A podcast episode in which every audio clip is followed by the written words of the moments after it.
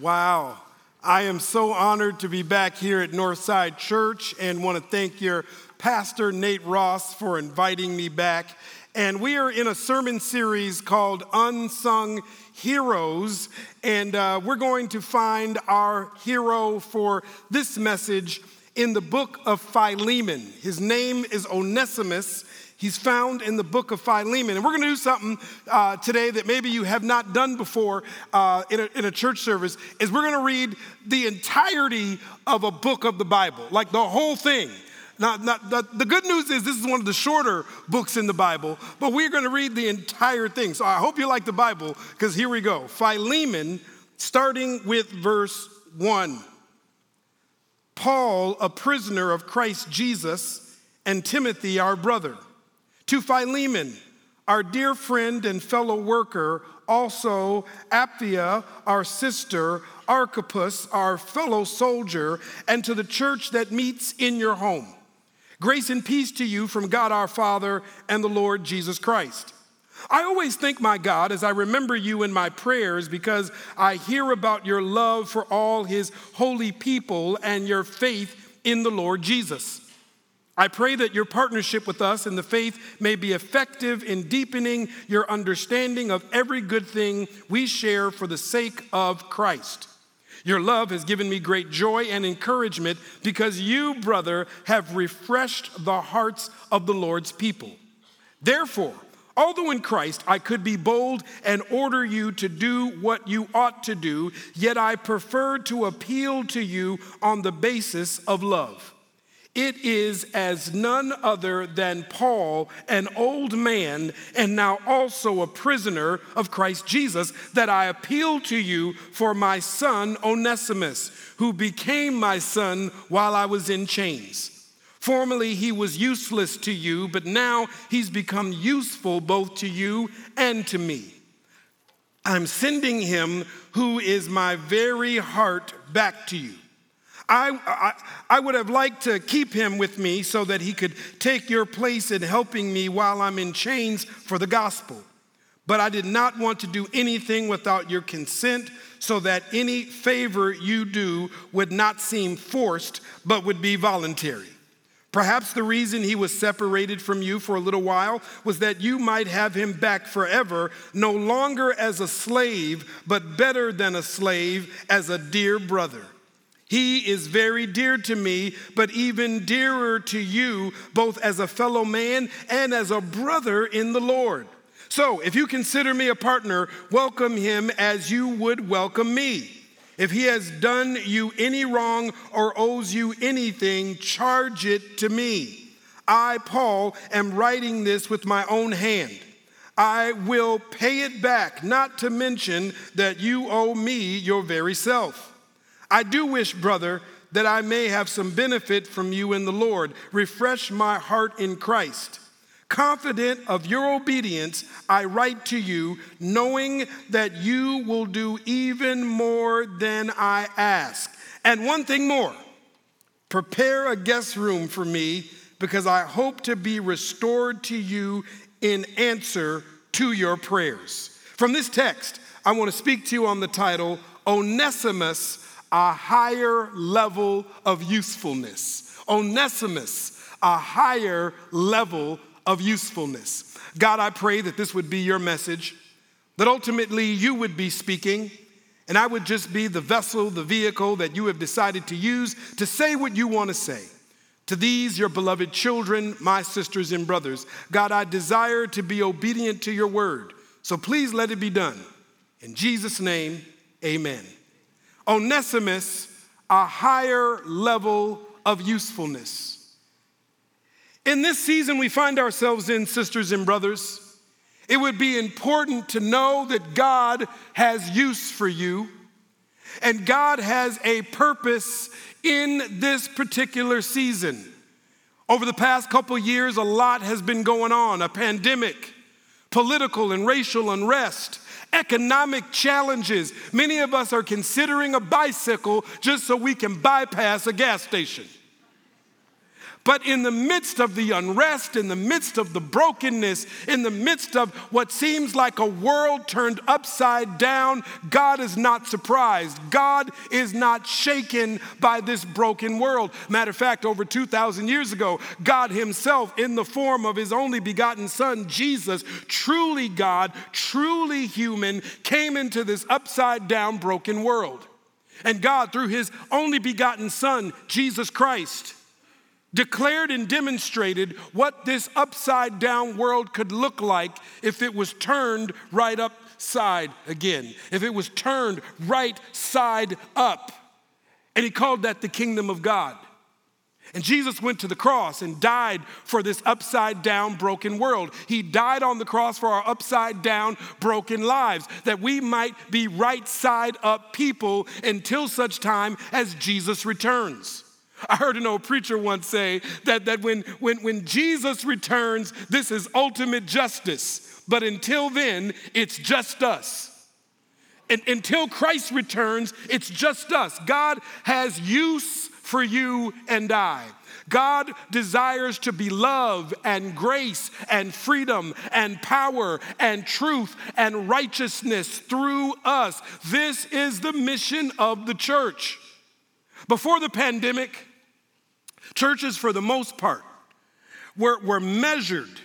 Success, if you will, was judged by how many people showed up on Sunday, how much you brought in on the offering, how large the building, how well known the pastor. Ah, but the pandemic changed all that. If those were ever the right measurements in the first place, the, the, the measurements now is about who the church will be in a broken world. Who will we be in connection to broken, upside down lives? Who will the church be? Who will Christians be? It's not anymore just about who is coming into the church, it's about what kind of people is the church releasing out into the world. This is how we will know that the church is faithful, that the church is fruitful, not just by who's coming in the church, but who's being released out of the church into this broken world. God has you use for you. The book of Philemon. The main characters are Paul, Philemon, and Onesimus, our unsung hero. The main systems in the book of Philemon are slavery, incarceration, and though not directly mentioned, the kingdom of God. The main things going on in the book of Philemon, or at least being referred to, are evangelism, church planting, leadership development, and the transformative grace of God. And here's the main thing for us. If the big idea, my thesis for this sermon, if you will, is this. In Christ, we can find a new identity and a new purpose. That's the big idea of this message. In Christ, we can find a new identity and a new purpose. So, if you're interested in finding a higher level of usefulness in a broken world, this message is for you. Now, you know, you can just indulge me because, you know, I'm chocolate and Baptist. You don't have to say amen at any point in this sermon, but if you feel it, but I ain't, but I ain't pressuring you now. I ain't going I ain't gonna force no amen out of you. This is as, as, as, as, Paul said to Philemon, I'm not gonna force you, it's voluntary. so, if you're trying to find a higher level of usefulness in a broken world, this book is for you because the first thing it does is it reveals the enslaved life. The enslaved life. Paul says in Philemon, verse 4, he's talking to Philemon. Paul says, I, I always thank my God as I remember you in my prayers because I hear about your love for all his holy people, your faith in the Lord Jesus. I pray that your partnership with us in the faith may be effective in deepening your understanding of every good thing we share for the sake of Christ. Your love has given me great joy and encouragement because you, brother, have refreshed the hearts of the Lord's people. Therefore, although in Christ I could be bold and order you to do what you ought to do, yet I prefer to appeal to you on the basis of love. It is as none other than Paul, an old man and now also a prisoner of Christ Jesus, that I appeal to you for my son Onesimus who has become my son while I was in chains.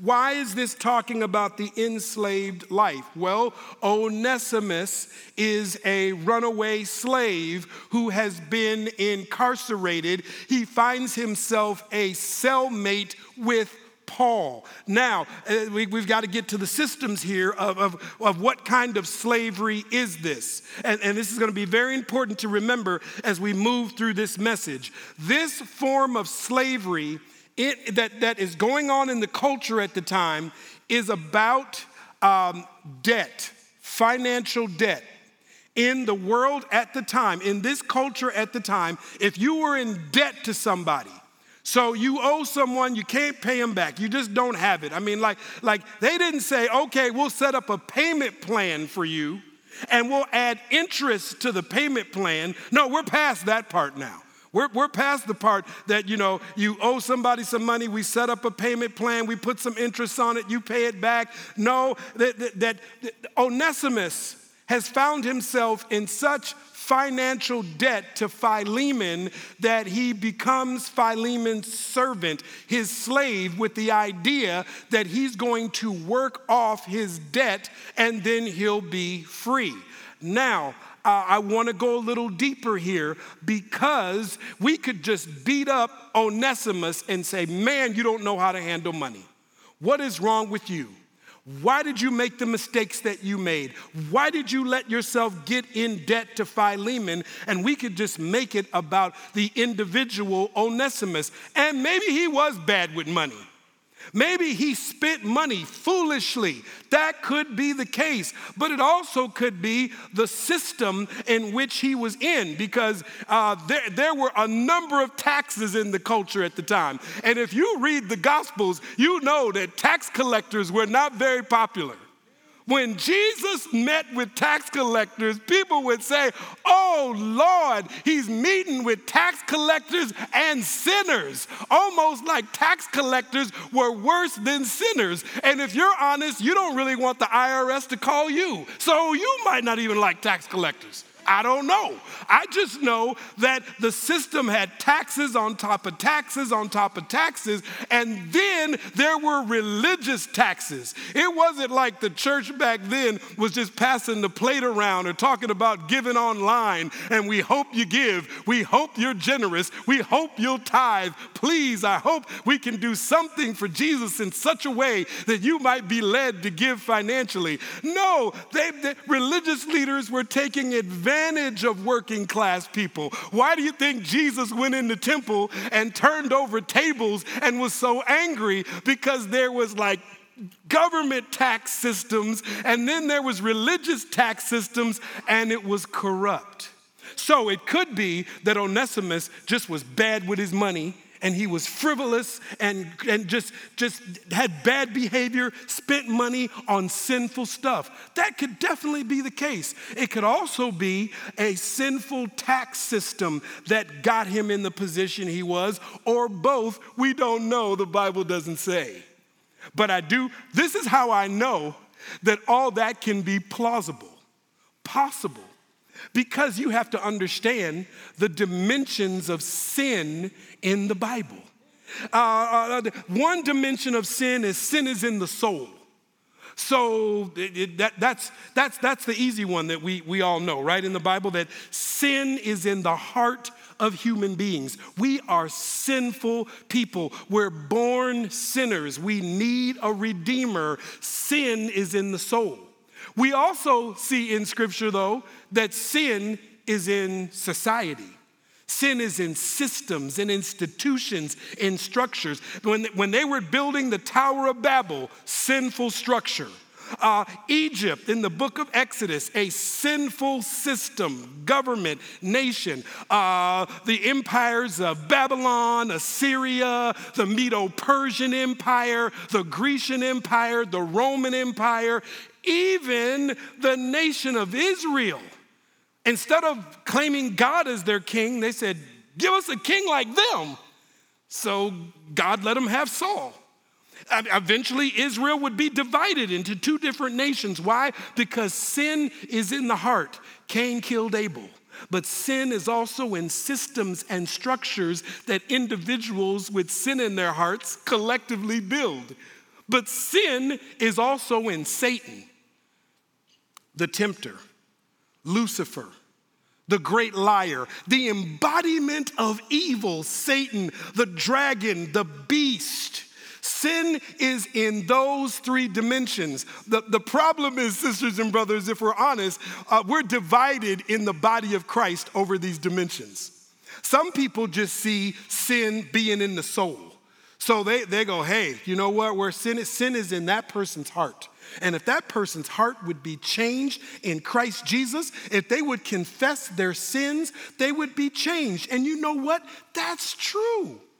But then there are people that believe that sin is in the soul, but they don't see sin in systems and structures and institutions. They don't want to have that conversation. That even today, sin is in systems and structures and institutions. And there are some people that see sin in structures, but they don't see sin in the soul. So they're fighting to change the system, they're fighting to change the structure, but they don't want to deal with the sin in their own heart. Some people are fighting for system change while they're committing adultery. Some people are fighting for system change while they're lying because they don't see that sin is in the system and sin is in the soul. And then there's the people that just see sin in Satan. So all they're doing is just casting stuff out. I cast out that spirit of stubbornness. I cast out that spirit of pride. I can, if you cough, I cast out that spirit of coughing. We ain't claiming that here at this church. But it's in all of it, sisters and brothers. Sin is in the soul, sin is in systems, sin is in Satan, and that's how we should read the text. That's how we should understand how Onesimus was enslaved and now incarcerated. Now, if, if you can't see the sin in the systems, you at least have to see it through Paul because Onesimus is in jail because he broke the law. Why is Paul there then? He's there for preaching Jesus. He's there for planting churches. He's there for casting out evil spirits in Jesus' name. He's there for being emboldened and empowered by the Holy Ghost. He is there because they couldn't shipwreck him, they couldn't stone him to death, they couldn't beat Jesus out of him, they couldn't jail him long. He's old and incarcerated because the system is flawed because sin is in every fabric of a broken world. But that's why God has use for you.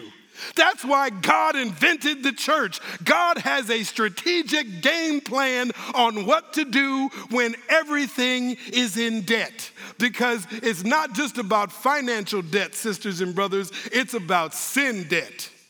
And because of sin, we're all in debt. That is the good news of Jesus Christ. I could end the sermon right there, but I got a couple more points. But I could end it right there and say that Jesus paid it all for our sin debt. And now, instead of being the enslaved to sin, we are set free in Jesus and, we're, and there's use for us. That's what Paul is saying to Philemon. Yes, Onesimus is your slave. Yes, he is incarcerated, but God has use for him. I wish you could see it. This takes me to point two. We have that the good news is God moves us from the enslaved life to the liberated and transformed life. The liberated and transformed life. Verse 11 Paul says, Formerly he was useless to you, but now he has become useful to both you and to me. I'm sending him, who is my very heart, back to you. I would, I, I, would have liked to keep him with me so that he could take your place in helping me while I'm in chains for the gospel. But I did not want to do anything without your consent so that any favor you do would not seem forced but would be voluntary. Perhaps the reason he was separated from you for a little while was that you might have him back forever.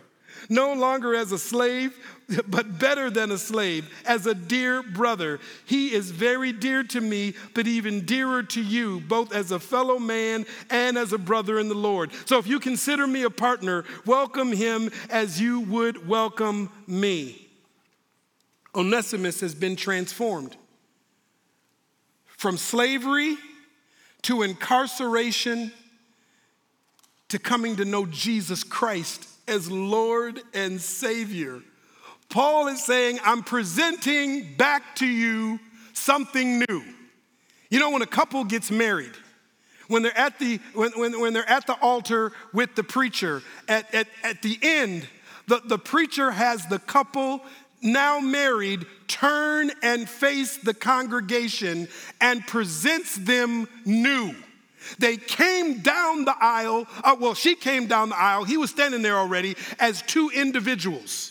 They now turn as a as transformed. They are now one in Christ Jesus. The preacher, when he officiates a wedding, he presents the couple, he, he presents them back anew. This is what Paul is doing in Christ with Onesimus. He's saying, Philemon, he left you as a slave, he left you as a lawbreaker, he left you as someone in debt. I am now presenting him back to you, not as a slave, but set free in Christ, not as the incarcerated, but the redeemed, the one in intimate relationship with God. I'm presenting him back to you as your brother.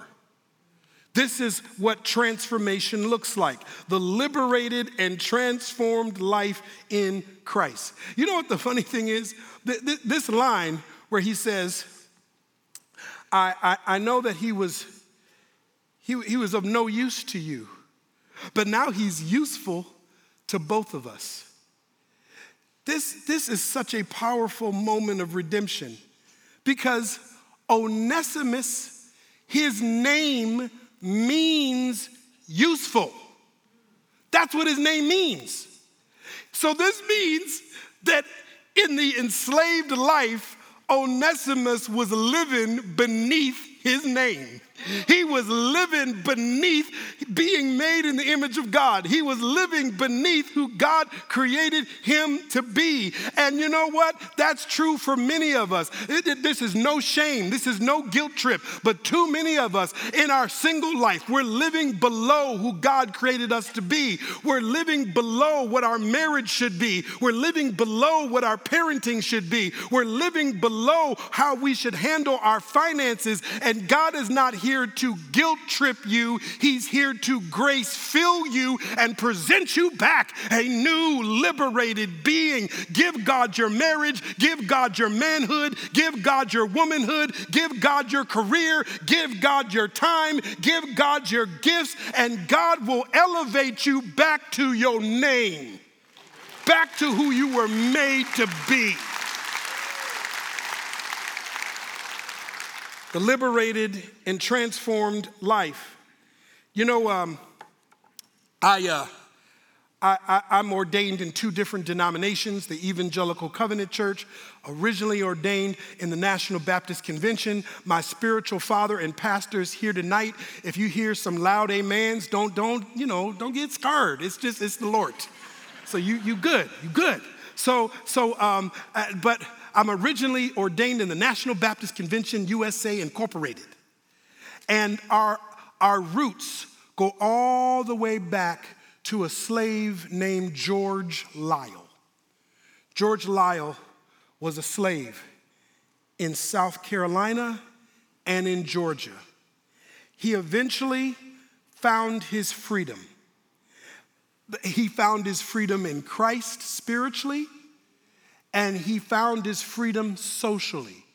He was able to then work and save enough money to purchase freedom for his wife and his children. And he planted what would be the first African Baptist churches in the United States.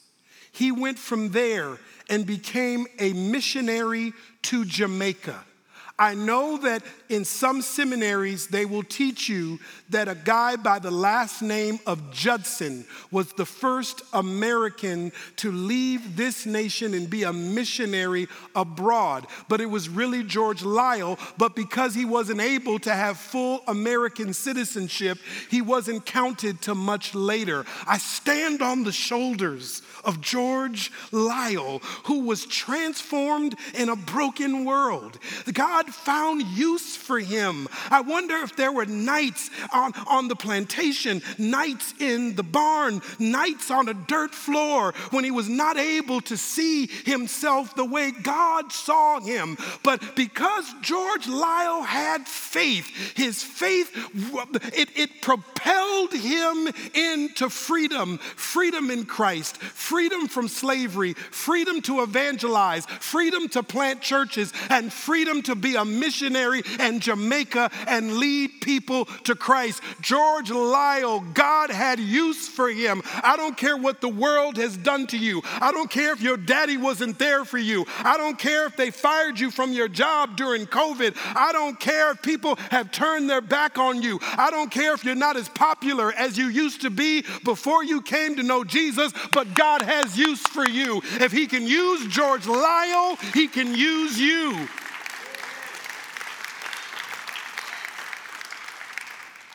Next is the life worth paying for.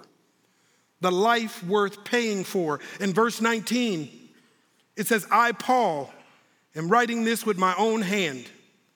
I will pay it back, not to mention that you owe me your very self. I do wish, brother, that I may have some benefit from you in the Lord. Refresh my heart in Christ.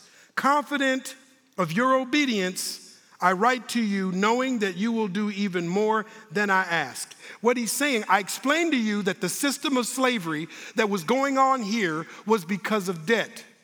Paul is saying, I will pay Onesimus's debt. I will pay it. Charge it to me. This, this, and then he, he also says this though, which, which uh, he says, not to mention, you owe me your very self. Now, what does Philemon owe Paul? Philemon is rich. Philemon is a wealthy man. When you, back in this day, wealthy people were the entrepreneurs, the business owners, and the bank. You went to rich people to get a loan so you could buy land. So, so Philemon was, was like Wells Fargo, he was Wall Street, and, and, and he was like, you know, the, the, the, the, entrepreneur, he was like Warren Buffett and Wall Street and the bank and the landowner. So, what does Philemon owe Paul, he owes him his life because it doesn't matter how wealthy you become on this earth. You could be a billionaire, you could be a, a you, you could be whatever next heir they create to put you in Forbes magazine. But if you are impoverished in your soul, you are still on your way to hell. There is no Wall Street for rich sinners in heaven. Only Jesus. That's why the good news is Paul is just giving us a picture of what Jesus does. Ah, you don't want to get an invoice on sin debt. You don't want to know the compound interest rate on sin debt. But over 2,000 years ago, God sent the greatest stimulus package into this impoverished world. The bull and the bear shook uh, when Jesus came down here, and Jesus on the cross died for our sins. Ah, what was the economic system of the crucifixion? It was paid in blood, not in bonds, not in stock, not in, in, in money, not in dollars, not in Bitcoin. It was in blood. The blood of Jesus paid it all. Y'all making me preach so hard tonight. Y'all making me work so hard tonight. I had to work, so I had to say blood over Bitcoin. I had to do. And finally, the life worth praying for. Paul, even though this message is about Onesimus, I guess it's about Paul and Onesimus. I didn't make a Batman and Robin out of this unsung hero sermon. Because Paul says, verse 22, he's like, I know we're talking about Onesimus, but could you do one more thing for this old incarcerated Christian? One more thing. Prepare a guest room for me because I hope to be restored to you and answer to your prayers. Now, what is he saying? He's in jail. This could be towards the end of the letters that Paul writes. I believe that he's, he's talking about if I'm freed from here, prepare a place for me. But I think he's also saying, pray for my guest room because this jail cell won't always be my residence. One day I'm going somewhere where there'll be no jail cells, where there'll be no corrupt systems, where there'll be no slavery, where there'll be no law breaking. I'm going to, God has prepared a place for me. Would you pray for me? Would you prepare my guest room? One day, this chocolate brother right here is going up yonder where there'll be no racism, there'll be no prejudice, there'll be no hate, there'll be no unforgiveness, there'll be no violence and schools. There'll be no brokenness. Ah, pray for me. Ah, ah, th- there's a life worth praying for. That's what we should be doing. We shouldn't be commentating on people on Facebook. We should be praying for people. Praying for people. If, if, if, if Christ can pay for our lives, the least we can do is pray for our lives. Because you don't have to pay, so you should at least pray. Sisters and brothers, as I come to my close, Onesimus became a new human being. Scholars believe that he went on to be an evangelist, which means Philemon did welcome him home. Ah, he ended up being an evangelist and then a church planter. There are theologians that say he went on to become a, a bishop in Ephesus. Philemon welcomed him back. Onesimus, no longer the in debt, no longer the enslaved, no longer the incarcerated, no longer the guilty, because God had use for them. Ah, this is the story of the scriptures when God has use for you. Ah, Ah, Esther thought that she was just going to be a queen waving her hand, but God had use for her. You can read the story. Ah, David thought he was just going to be watching sheep for his daddy, but God had use for him. Jeremiah thought he was too young to be a prophet, but God said, Before I formed you in the womb, I knew you. God had use for him. Nehemiah had a good good government job, but God had use for him. Oh, I wish y'all could catch what I'm trying to throw at you right now. Isaiah was just supposed to be a shepherd, a working class guy, but God had use for him. Haggai, God had use for him. Ah, sisters and brothers, Paul in a jail cell because God had use for him. And God has use for you. You're not too old. God has use for you. It ain't over. Northside Church, God has use for this church. Will you let God use you? I know you had plans. I know you've had some business meetings with minutes. I know it's been recorded. But what if God has new use for you? What if God wants this church to look more like heaven than it does right now? What if God wants this to be a Christ centered, multi ethnic, multicultural, multilingual church? You might say, but as I look around this county, we don't have all that diversity. Well, maybe God's about to bring it. Maybe God's about to extend, expand, diversify your territory. Because God has use for you. Because God's not going to just keep looking down at this broken, messed up, upside down world and do nothing. And until such time as He sends His Son back, God has use for us. Let's pray. Whatever you want to do in us, God, do it. Whatever you want to do in my life, do it, God. However, you want to use my gifts, however, you want to use my single life, my marriage, however, you want to use my manhood, however, you want to use her womanhood. You've always had use for us. It's time that we no longer see ourselves as useless, and in Christ Jesus, see ourselves as useful. Let it be done in the name of the Father, the Son, and the Holy Spirit. Let the church say, Amen. God bless you. Thank you for having me here this weekend.